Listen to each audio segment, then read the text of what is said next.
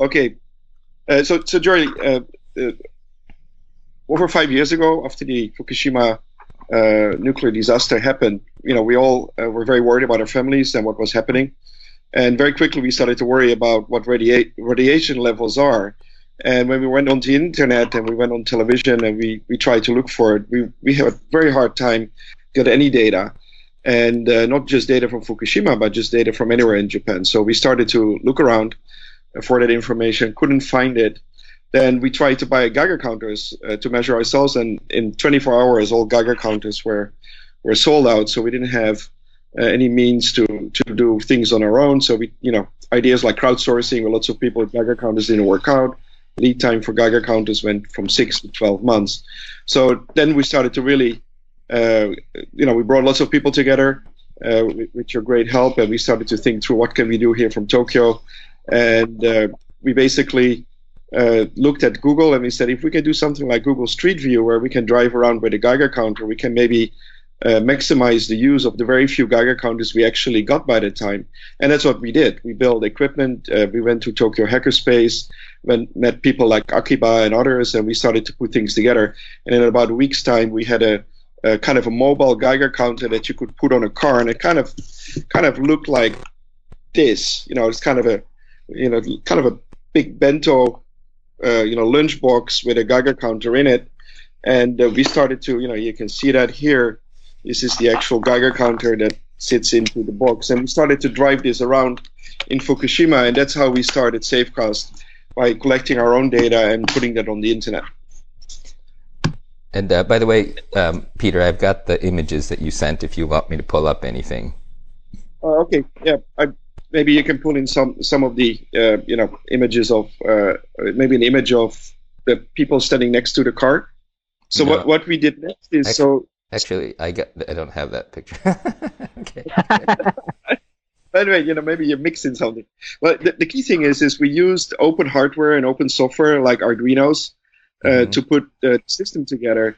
And uh, so initially, we we built uh, lots of these systems by hand here in Tokyo, and and and that really got us going to start mapping out. And what we were starting to see from the data that came back from Fukushima was that, uh, opposed to what you know what what we heard from the government, that the pollution was contained to a 20 kilometer perfect circle. Uh, it was all the way up uh, 100 kilometers away from the power plant, and it was very spotty. So you couldn't really tell the radiation level uh, by measuring literally everything around you because you could be in a, in a low area here, but a block a block away, the, the radiation levels would go up. So, uh, and as we started to meet lots of people in Fukushima, they were basically very worried about where they were living, and they didn't get any information around, you know, around their neighborhoods. So we started to make the plan to measure everything, uh, every single street in Japan, and uh, that's what we uh, went out to do and we used um, we used lots of uh, uh, the kind of the power of the, of, of the people themselves rather than us. Like if you think about Google Street Map, you know they decide where they're going to drive around. We turn that around and we gave people devices and people decided where they wanted to measure. I mean, basically where it mattered most to them. And that's how we started to get lots of data, increasingly more data from Fukushima, and we started to build up our radiation map. And um, I, I remember at, in the early days, uh, the government was not very helpful, and the media rarely even referred to us. And uh, I think online, um, people were kind of criticizing us because we were uh, amateurs, and that, uh, and, and in fact, we didn't really know what we were doing. but, but I think what was interesting, I think, was because we just, whenever anybody criticized us, not whenever, but in many cases, we would just co-opt them. We would say, well, then it's kind of like Wikipedia where you say, this is wrong. You say, well, why don't you help us fix it? And then I think what's really amazing to me is the extent to which, you know, you guys have, uh, really pulled in a lot of the people who are the professionals. And, uh, and, and, you know, maybe Sean, you can talk about the thing that you did in, in Washington DC. I mean, you, we, we, we're bringing in some of the world's experts and letting them play and then they have fun and before they know it they were sort of part of our team. I mean like can you talk about the thing with the um, NNSA guys at in washington or did i just say something i'm not supposed to talk about?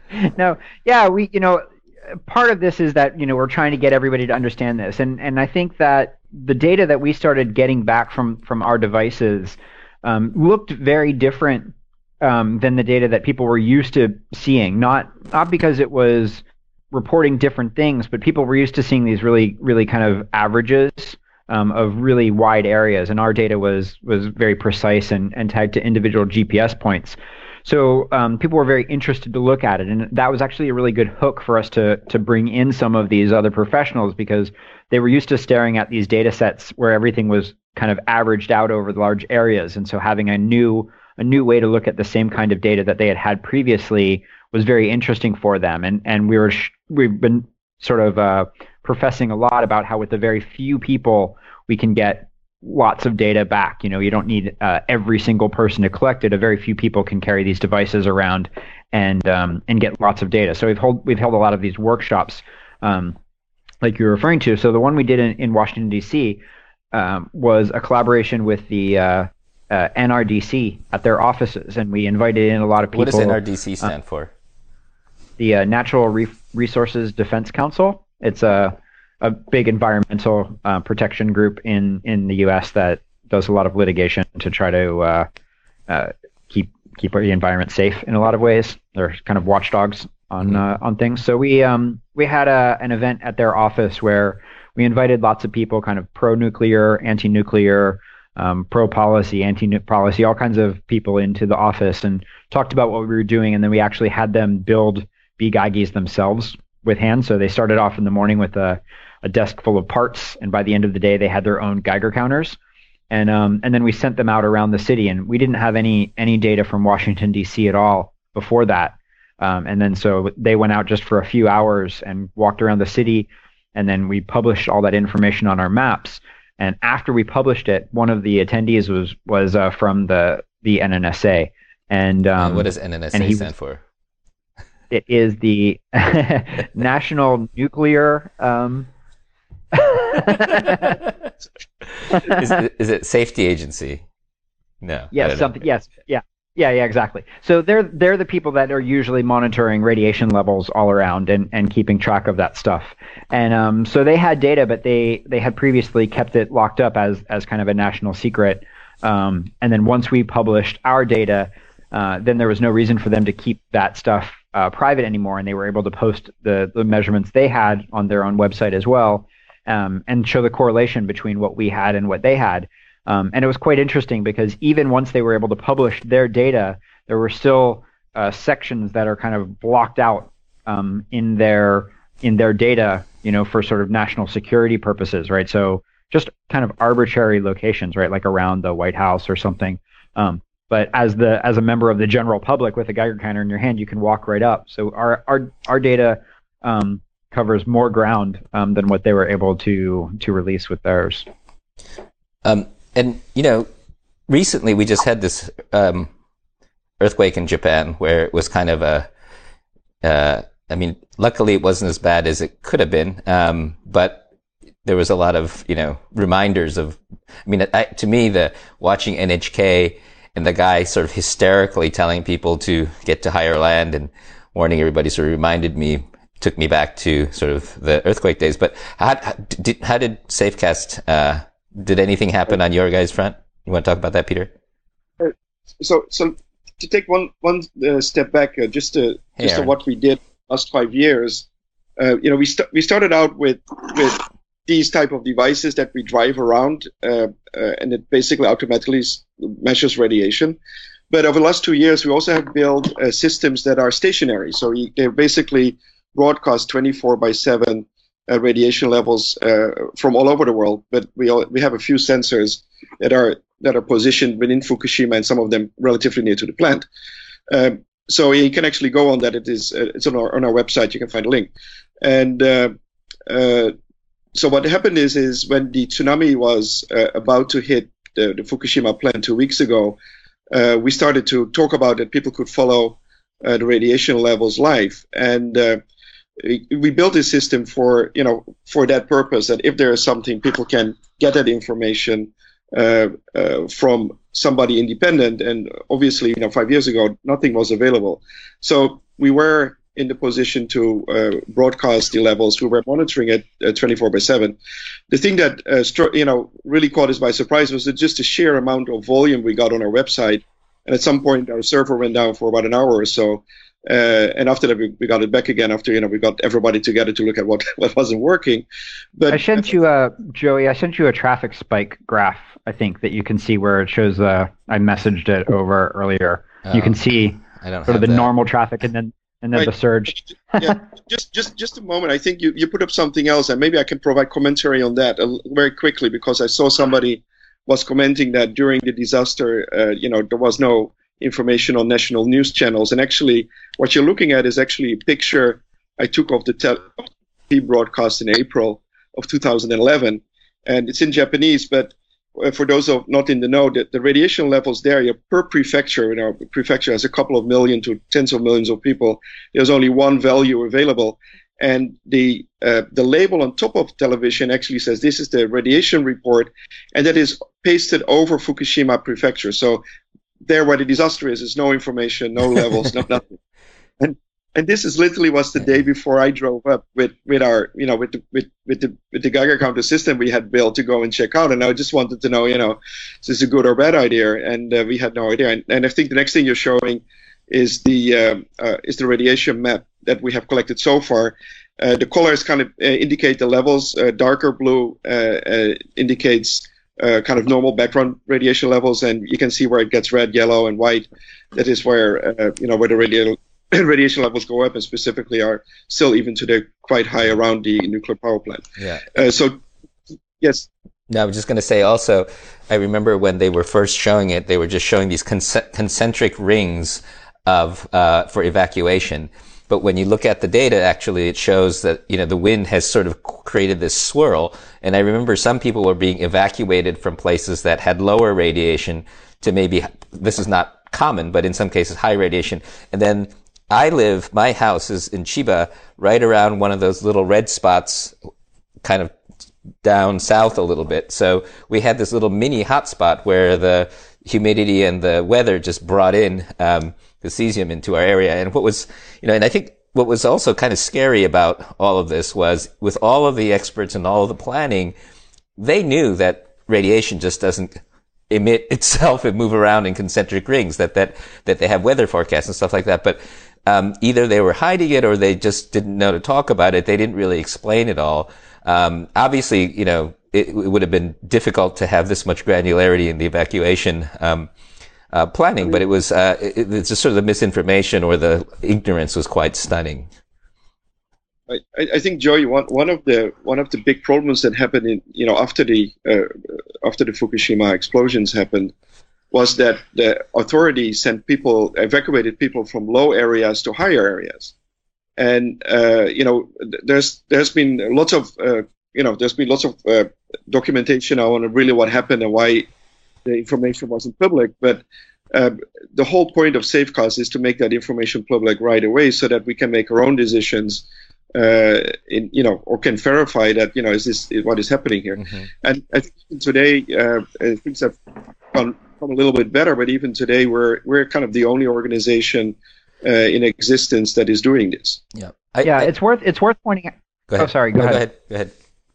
I was going to say that it's worth it's worth noting um, in at, at, the original earthquake, uh, you know, it was several days before there was any confirmation that there was radiation leaking, you know, from any official sources, and then even evacuations took weeks, uh, you know, before any of that started happening. And so um, the uh, you know the earthquake the other day really showed that our proof of concept of building out this network, we were able to keep people updated as to what, what readings were coming in from our static sensors right next yeah. to the plant up to the minute. On Twitter, we were posting the information, um, and and that almost six years on, nobody else was doing it. Like as Pieter said, like you know, there's there's been all of this time and lots of people who sort of jumped on to talk about this stuff early on, but they kind of all stopped doing something. Whereas we actually built out the system yep. And and it's working. And and one thing I will say, I think it was last year. Um, well, two things, and, and Pieter, you could start waving your hand aggressively if I start saying things that you promised not to talk about. But um, but I remember when the government. So first of all, I think that some of the people who have come in to TEPCO and the government after the disaster, some of them are actually quite good. and are trying to do the right thing. And I feel really bad for them because the people who were there at the beginning who were kind of, I, you know, just not very good and didn't know what they were doing. Um, they're still having to take a lot of the heat for, I mean, the damage and all that. And I remember going to a meeting in the government. Um, I think it was with Pieter, and they were saying, "Well, we're now collecting this data, but the citizens." Um, June is talking about trust. Stu- citizens don't trust the government data anymore. Can Safecast, you know, help us? Um, and then I think just last year you produced a huge report. I think it was like a 190 page report. And I think what was sort of interesting in the report was, although we called them out, um, both TEPCO and the government on their failures, um, they had actually done some stuff that was good. And I think we called them out on the good stuff as well. And I think what's important also about Safecast is just to be clear to everyone, we've never taken money from government. We've never taken any money from TEPCO. But, you know, but we also say good things when they are doing the good things. Because we want to encourage I, the good behavior. Uh, you want to talk about that, Pieter? I, let me make a few comments on that because absolutely that, that is the right thing. I think the whole idea is it's not, you know, uh, good guys and the bad guys, you know. It, it it's very important. I think how we started was we just wanted to know what, what was happening and getting the facts right. And as you mentioned, we have had many dialogues over the last five years with many groups, not only in, with Japanese government, but Sean was mentioning we've been talking with uh, uh counterparts in, in other uh, governments, including uh, IEA and, and the US uh, EPA, etc. And the key thing is is that one thing is is we do we measure independently environmental data, radiation levels. We publish that. We are very serious about it. We try to do as good job as possible with, by using everybody that is in our group, all people on the ground, and uh, that builds up a natural trust. You know, if you have a cold and you want to know if you have a temperature or not, you just measure it yourself. But if somebody walks over and says, Pieter, don't worry, you know, you don't, you know, you're going to be fine, but you're not measuring it, you don't feel comfortable. So you, you want to verify. So that's what we do. We verify for ourselves to understand better what is happening. So what is happening with the, with the Japanese government is, is that from day one, they lost trust. And they still, I think, as of today, have a major trust issue.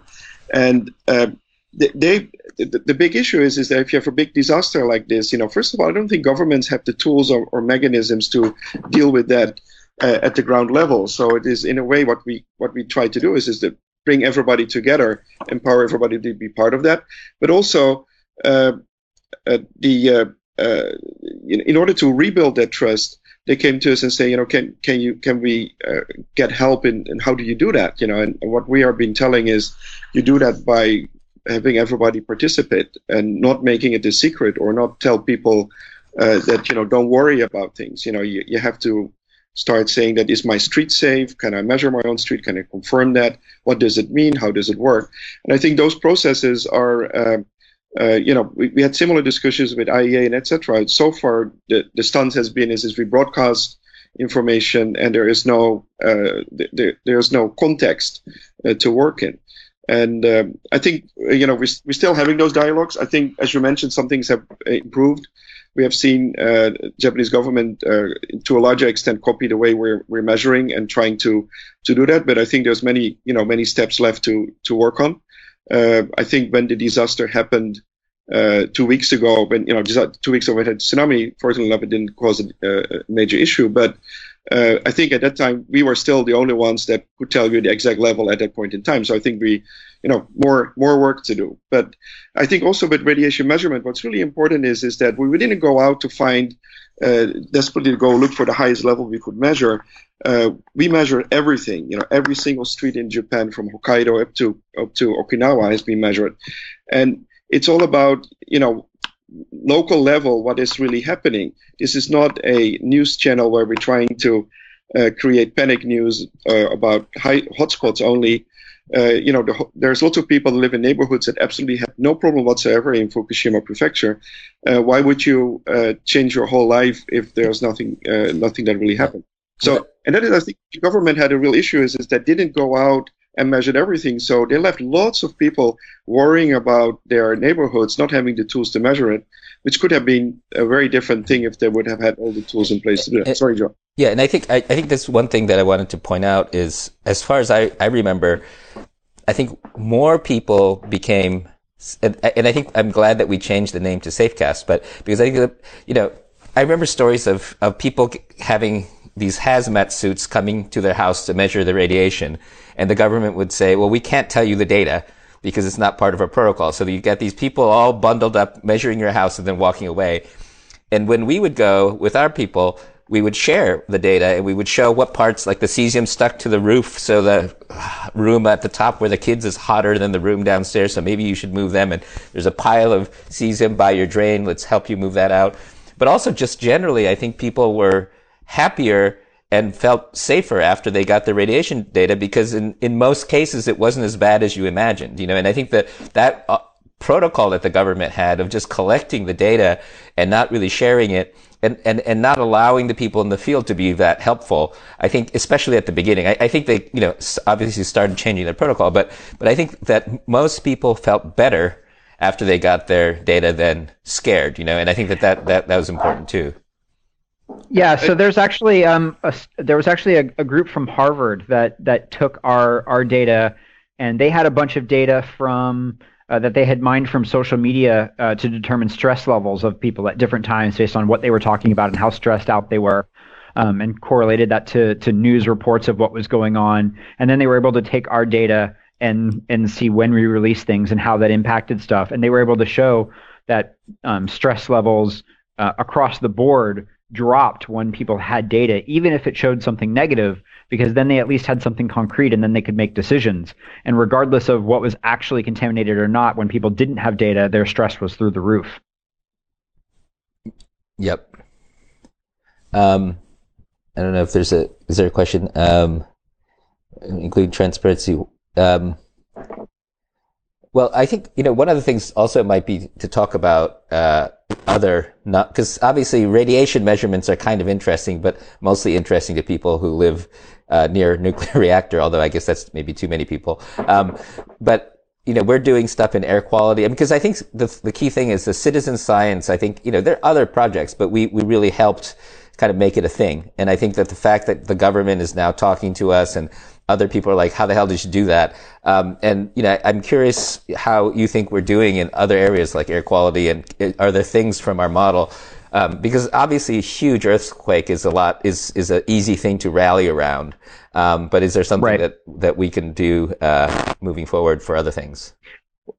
Yeah, I think I think a really important piece is that um, it takes a very small number of people to create a really massive ton of data that's really useful to solve these problems, right? So, talking about radiation specifically, um, you know, we only have a little over a thousand bGeigies out in the world, and, and only like half of those people have ever submitted more than a thousand um, a thousand data points. I think the number that recently came in is there's only like 70 users in the world who have sent in more than 100,000 data points, right? So a very, very few people can cover a ton of space, and with just those few people, we've we've collected and published more more radiation data than every other organization in history combined, right? In just a few years with a very few people, and so I think that model um, is infinitely scalable across all kinds of other uh, environmental aspects, right? So we have we're, we just started doing the air quality right now, and we're we're measuring particulate, and we have um, uh, a handful of prototypes that we've deployed right now um, to people who are testing them and starting to send back in data. And we'll do the we're we're hoping that our our same idea um, will have the same kind of impact. Where if a few people are collecting really high uh, resolution data, um, then it tells a much bigger picture um, than we've ever been able to see before with just a handful of sort of you know a government or official sensors in, in different places. And, and there are two questions. Oh, yeah. Also, Ke- Keiko's asking about um, uh, how do we know what the benchmark for data points is, and then Marco asks why did we make bGeigie a kit and not an assembled device? I don't know what. Okay. right. So so just on the just a little bit about the hardware first, maybe. Uh, and I think you know in, in, in your book, Joey, we're, we're talking about the you know the power of pull, and this is the hardware. And people have not seen it. This is basic. This is actually something that is a kit of parts, and, and volunteers put this together uh, themselves. Most of them have never sold it before, but we made it. Uh, we made a very good manual for this, so and most and everybody has so far been succeeded to get it to go. We work. We do this also in workshops. And why didn't we manufacture something? First of all, in the beginning, uh, uh, we had no time to manufacture. Most people don't realize, but manufacturing is a very expensive and slow process. And to get something on the shelf uh, takes six to, to six months to a year. So we didn't have the time for that. We only had a week or two weeks. So we started off by taking off the shelf parts and put it together, use duct tape and everything. And as we were going, we also, as we were measuring and interacting with people on the ground, we started to realize that we wanted to do things a little bit different, make it easier to uh, to use the device, easier to put it on a car, use a bicycle. So we kept on improving our, our, our versions very quickly. So in, in the first year, I think we did three, you know, three to five iterations of the hardware. Every two, three months, we had a new device. And the reason we could do it so quickly was because we used makerspaces to do that. So instead of trying to figure out the most perfect Geiger counter on the planet and then build it, which would have taken, you know, in, in tradition maybe years to get there, every two, three months we had a slightly better one that was responding to what kind of the need and the use was at the time. That's why we never manufactured. And today, uh, we kind of, you know, the, the, device has matured quite a bit.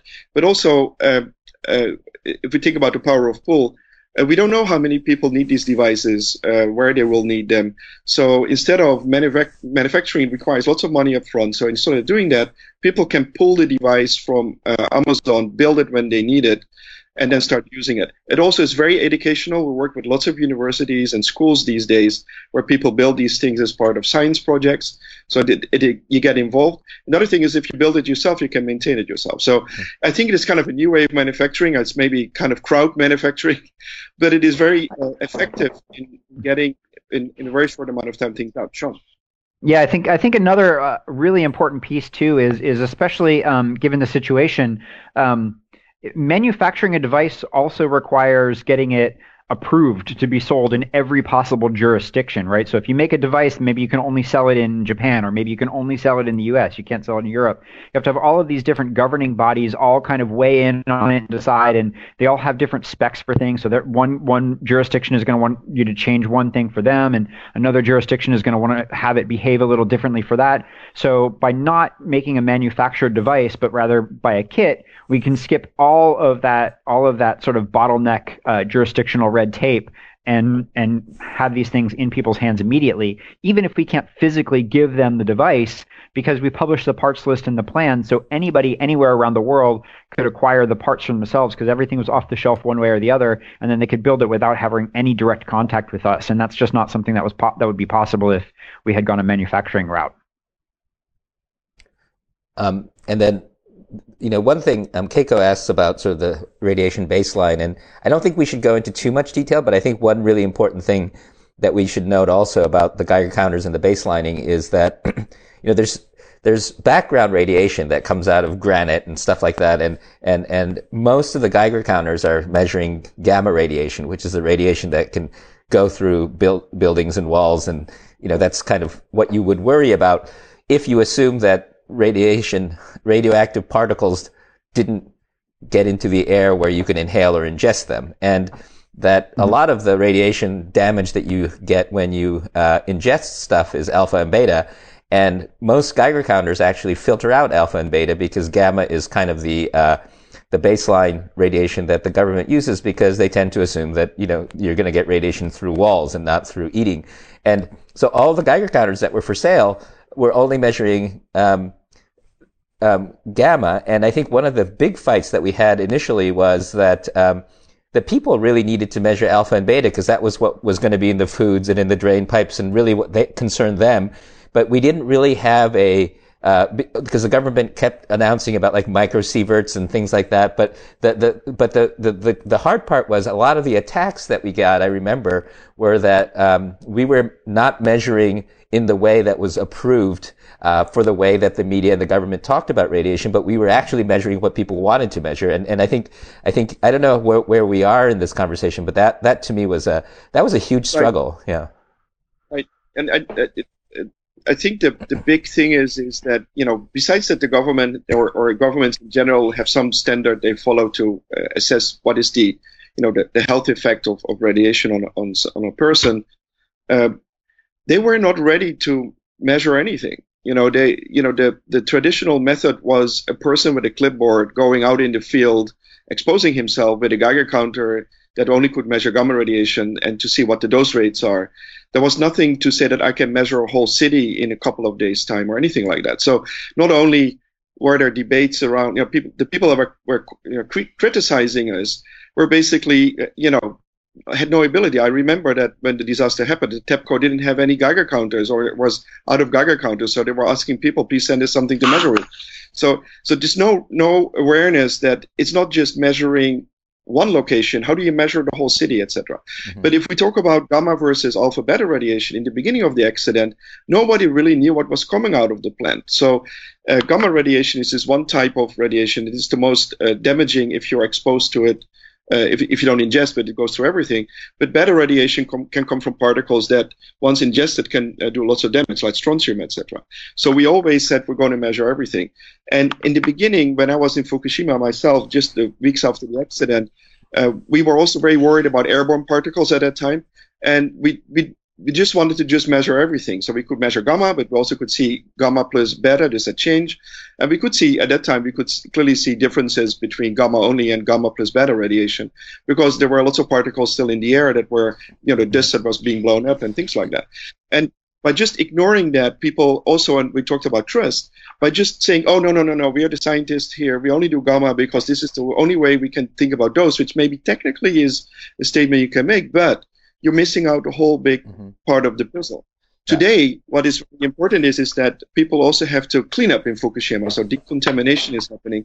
And for decontamination, uh, uh, gamma Geiger counters are actually quite inefficient. Uh, the cesium that is uh, you know stuck onto everything in, in, in the affected areas uh, is primarily uh, sending out lots of beta radiation and some gamma.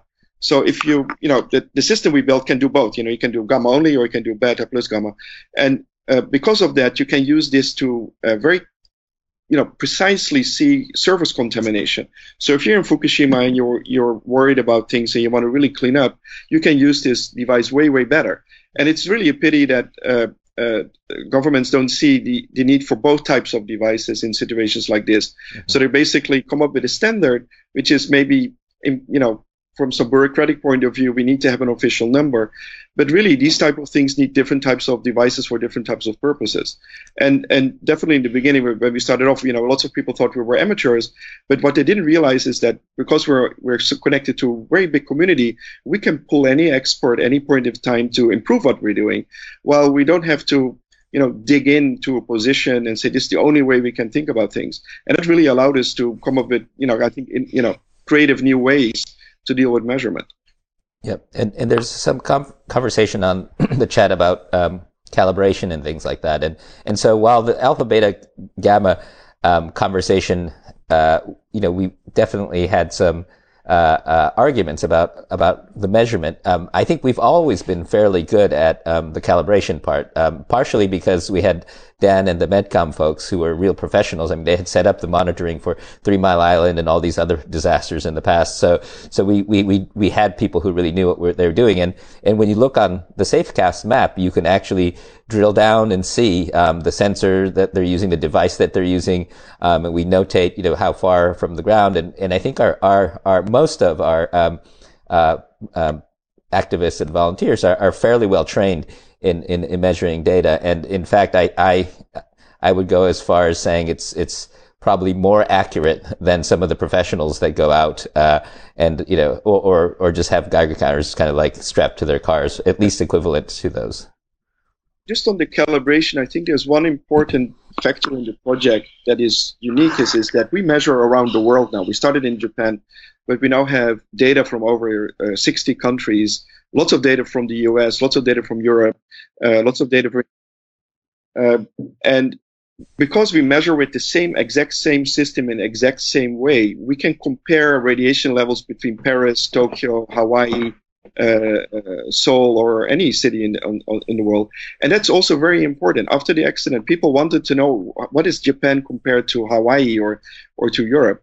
And we didn't have any comparable data at that time, but now we have a massive uh, amount of comparable data. So calibration is one thing, but having a consistent measurement method around the globe is a whole different thing. And we talked about air quality. Air quality, there's lots of measurements going around, but we have the same problem there that there's almost nothing comparable, or we don't know how things are measured. People say it's PM, but we don't really know what sensor, etc. So I think having a consistent way where we as citizens can compare ourselves with different areas is very important because once you understand, oh, you know, because radiation is not zero. There's natural background radiation. So when you when you the first time I saw a Geiger counter, I freaked out. Oh my God, you know, it's it's, it's not zero. What what do I do now? Then you know, very quickly you learn because there's internet. But I think that's very important. Um, technically, answer for calibration, we have uh, sent our equipment to uh, labs in Japan and, the US and, and, uh, and Europe, and they all officially checked our equipment, and wherever you know we got feedback, and it all uh, was perfectly fine. Uh, but yes, it's very important. I think the, the ability to compare is very important. So you can say that, okay, you know, what is my situation in Tokyo versus uh, uh, versus Boston or something like that, and that that creates lots of uh, a sense of comfort because once you see a number, you just freak out because you don't have a context. Mm-hmm. So I think that context building has been a big part of our, de- our of our device yeah. and our measurement design. I, my the saddest thing. I just want, go ahead. I was just going to say, I just wanted to add that I think one of the really valuable things that that we've learned too is that um, the approach prior to Safecast from uh, you know from a lot of these sort of organizations was that um, the public wouldn't wouldn't understand, and therefore we couldn't give them them information because they they couldn't understand this. So you know we just sort of give this glossed over um, high level stuff instead.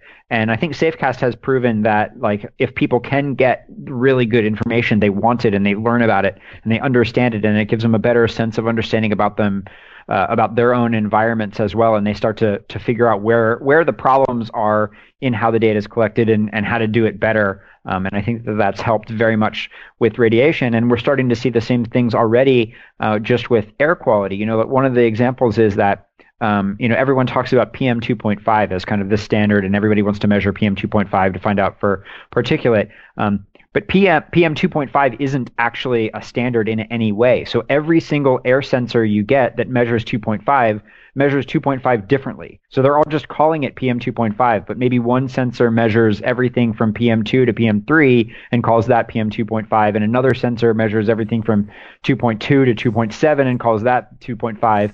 Um, and these are all kind of variances that until people actually have the chance to dive in and see what they're getting back from this stuff, they don't even know about. Um, and so more information to the people, I think, creates more educated people, and, and these problems get solved in, in ways they hadn't been before. Yeah. So I so what I was going to say though is my the thing that I'm least happy about is you know we opened this data up so that anybody can use it, and we use CC0, which allows use without attribution, which is designed for scientists to use it in doing work. But no one that I know of, at least, has um, mapped our data onto medical data. I mean, we, we, you don't actually, it's, it's almost impossible to do sort of studies about long-term effects of radiation on people, uh, without some sort of disaster like this. And at, uh, uh, Chernobyl, they didn't do much. At Three Mile Island, they just paid people to shut up.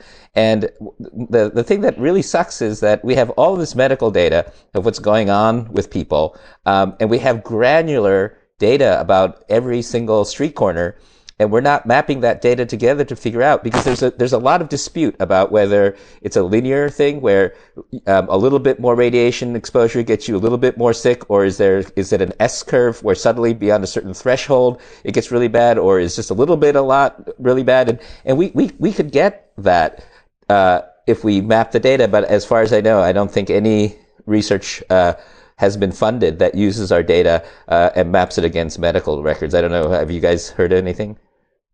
Not aware. I think I think medical data. One of the big problems is is that every hospital has a different system where they pinch in the data, and then on top of that, the data releasing the data is personal data.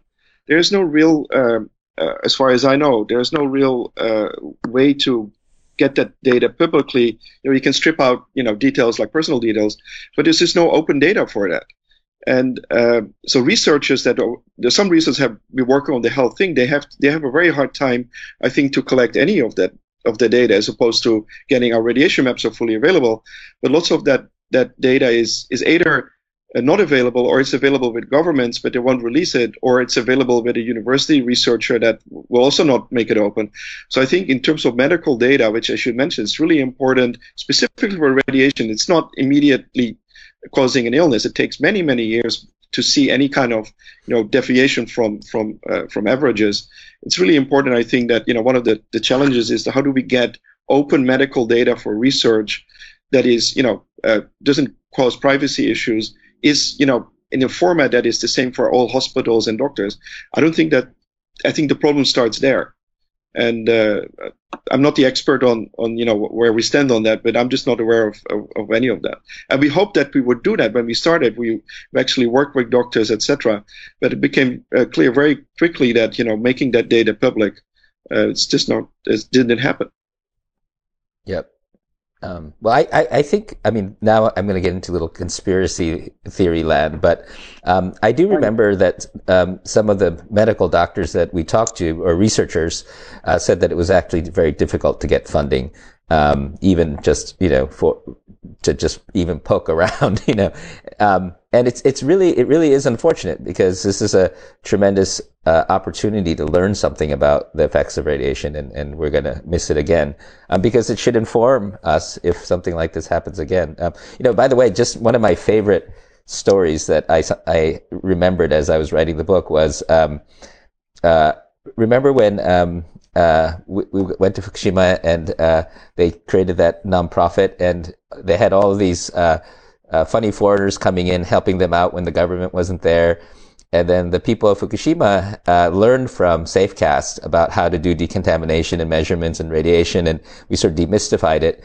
And I remember when they got together and they said, uh, "So we're going to create a nonprofit. So if this happens in any other country, next time we can go and say we're from Fukushima, we're here to help." And to me, that was because that it was funny because a lot of I think the birth of Safecast was a bunch of foreigners who couldn't understand the Japanese news and fundamentally didn't trust the Japanese helping local people in Fukushima. And this kind of, it's, there's a citizen science part, but there's also the citizen to citizen connection because a lot of these people in Fukushima traditionally wouldn't want to hang out with uh, funny looking foreigners. But I think there was a really interesting bond. And now when we do our conferences in Fukushima, I, I love seeing, you know, all you guys hanging out with the local, uh, leadership who, who's, who, who, who you know, I think their view on on, on foreigners has changed um, quite a bit, and so to me, that's sort of a another interesting byproduct. Yes, I, I, Joey, absolutely true. You know, and, and, we are looking like a you know funny bunch of foreigners, and I, I think I think under stress people behave differently. Uh, suddenly, all the formalities and and and uh, you know uh, things drop, and people start to team up. And I think that is personally for me has been an amazing experience. That you know the, the stress that was caused made people to to act. I'll never forget that we were, you know, a couple of months after the accident, we were in a city called Hirono, which is uh, just under uh, Fukushima Daiichi, about 20, 25 kilometers. And we were there uh, measuring, and we had our car out, and we were walking around uh, near the shore. And suddenly, a little tiny car stopped next to us, a little Honda, and an old lady stepped out, and uh, she she basically walked over and said, you know, please come and help measure my house. Uh, we, the government is not doing anything. We're waiting now for months, you know, for, for months of the government, the local government to do something. And she didn't look at us like we were foreigners. It just needed help. And we had Geiger counters and we actually helped her to measure the house. And, uh, and so, so that, that immediate reaction is very important. But I also think that when you team up, you, you'll also learn to, uh, uh, respect each other's strengths and how do you how do you leverage that? I think we had an opportunity in Tokyo uh, to move quickly because we had you and we had lots of people that we could connect into very quickly. And we were able to get into hacker spaces and other places that somehow, you know, culturally in Japan, it's, you know, five years later, people know what a hacker space is. But five years ago, people were a little bit scared. Like, you know, is that okay? Is that legal? so to, to build stuff. And, and I think that, you know, somebody is going to do something first. But once we started to work on it, you know, this is Japan. This is the a country that has the best logistics in the world, you know, infrastructure. Once we got going, our, our Japanese volunteers did an amazing uh, job to team up and to start measuring Fukushima street by street. And I think, you know, uh, getting everybody together and figuring out who can do what uh, what best really was kind of uh, where we are. Now we have taught lots of people how to do that. Uh, i speak regularly uh, about Safecast but lots of people want to learn how do you organize yourself like that? How can i do that? And i just start by open up your computer and start at, you know look at the internet and that's how you you can connect into anything. And I think that when in your book you talk about power of pull, and that that uh, uh, that concept is indeed very very powerful.